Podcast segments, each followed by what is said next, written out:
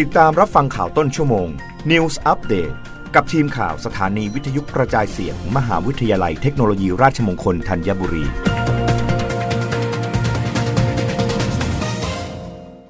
รับฟังข่าวต้นชั่วโมงโดยทีมข่าววิทยุราชมงคลธัญบุรีค่ะ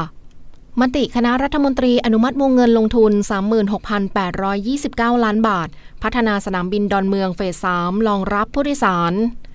นายอนุชาบุรพชัยศรีรองเลขาธิการนายกรัฐมนตรีฝ่ายการเมือง ปฏิบัติหน้าที่โฆษกประจำสำนักนายกรัฐมนตรี เปิดเผยภายหลังการประชุมคณะรัฐมนตรีเมื่อวานนี้ว่า ที่ประชุมอนุมัติโครงการพัฒนาท่าอากาศยานดอนเมืองระยะที่ 3 ของบริษัทท่าอากาศยานไทยจำกัดมหาชน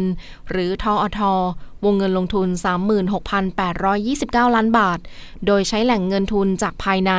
คือเงินรายได้ของทออทเป็นอันดับแรก และหากสภาพคล่องจากการดำเนินงานไม่เพียงพอสำหรับโครงการลงทุนต่างๆ จึงจะจัดหาแหล่งเงินทุนจากภายนอกมาชดเชย ทั้งนี้โครงการดังกล่าวดำเนินการเพื่อขยายขีดความสามารถในการรองรับปริมาณผู้โดยสาร พัฒนาคุณภาพการให้บริการ ทั้งระบบขนถ่ายผู้โดยสารทางอากาศ และทางภาคพื้น มีประสิทธิภาพและลดความแออัดระบบจราจรภายในท่าอากาศยาน รองรับปริมาณจราจรทางอากาศ และผู้โดยสารรวมทั้งกิจกรรมด้านการบิน โดยสามารถเชื่อมต่อระบบขนส่งทางรางที่จะเกิดขึ้นในอนาคตได้